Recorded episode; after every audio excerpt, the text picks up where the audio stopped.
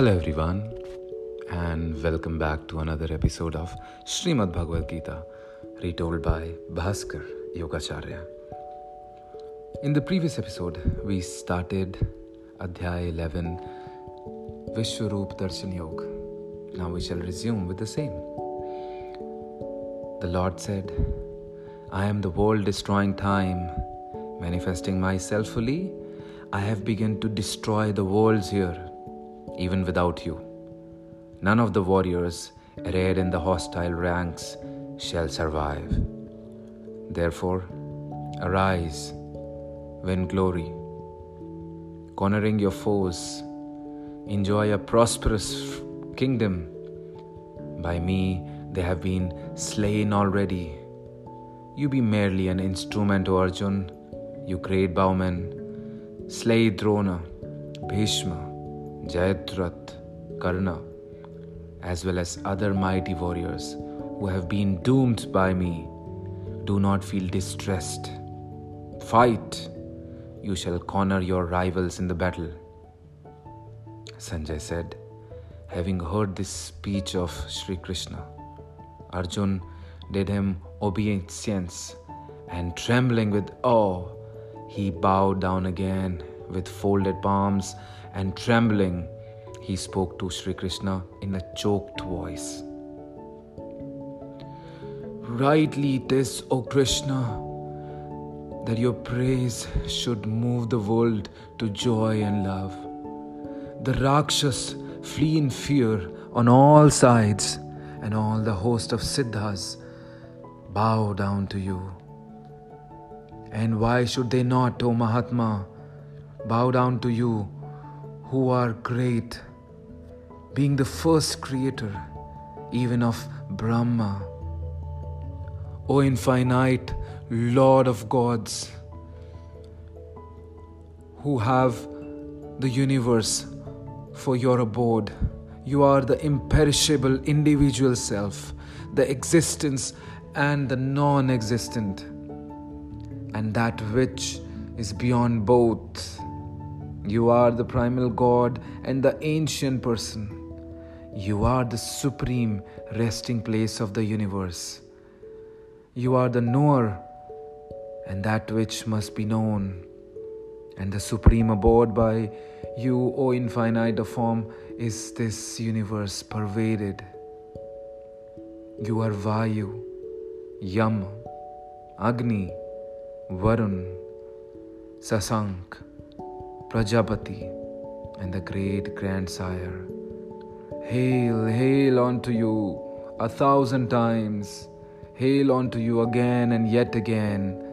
Salutation to you from both before and behind. Salutation to you from all sides, O all. O you of infinite prowess and heroic action, which are measureless you pervade all beings and therefore are all unaware of this majesty of yours, and either from negligence or love, or considering you to be a friend, whatever I have rudely said, as O Krishna, O Yadav, O comrade, and whatever disrespect has been shown to you in jest, while playing, resting, while sitting or eating, while alone or in the sight of others. O Achyuta, I implore you for forgiveness. You who are incomprehensible, you are the Father of this world, of all that moves and that does not move. You are its teacher and the one most worthy of reverence. There is none ill to you. How then could there be in their three worlds another greater than you? O being of matchless greatness, therefore, bowing down, prostrating the body, I implore your mercy. O adorable Lord, as a father hears with his son, or a friend with his friend, it is meet O Lord, that you who are dear to me should bear with me who am dear to you. Seeing what was never seen before, I am delighted. But my mind is also agog with awe. Show me, O Lord, your other form. O Lord of gods, be gracious. O abode of the universe, I wish to see you ever as before, with crown and with mace and discus in hand. Assume again that four armed shape. O thou, the thousand armed of universal form.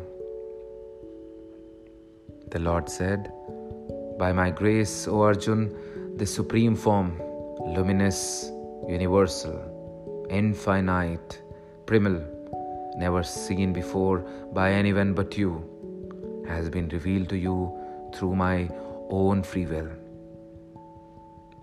Neither through the study of the Vedas, nor by sacrifices, nor by recitals of the scriptures, nor by gifts, nor by rituals, nor by strict austerities can I be realized in the form like this in the world of men by anyone else but you, Arjun.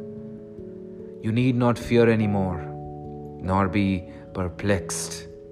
Looking on this awesome form of mine, free from fear, and with a gladdened heart, behold again that other form of mine.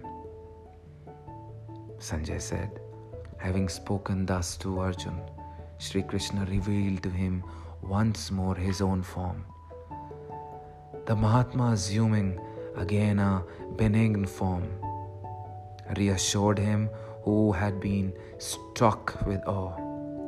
Arjun said, Having behold the human and pleasing form of yours, O Krishna, I have now become composed in mind, and I am restored to my normal nature. The Lord said, it is very hard to behold this form of mine, which you have seen. Even the gods ever long to behold this form. Not by the Vedas, nor by austerities, nor by gifts, nor by sacrifice can I seen in such a form as you have seen me. But by single minded devotion, O Arjun, it is possible to truly know, to see, and to enter into me. Who am of this form, O harasser of foes, whosoever works for me looks upon me as the highest and is devoted to me, free from attached and without enmity towards any creature, he comes to me, O Arjun he comes to me. And that how we complete Vishwaroop Darshan Yoga. Thank you so much for listening, everyone, and stay tuned for other episodes.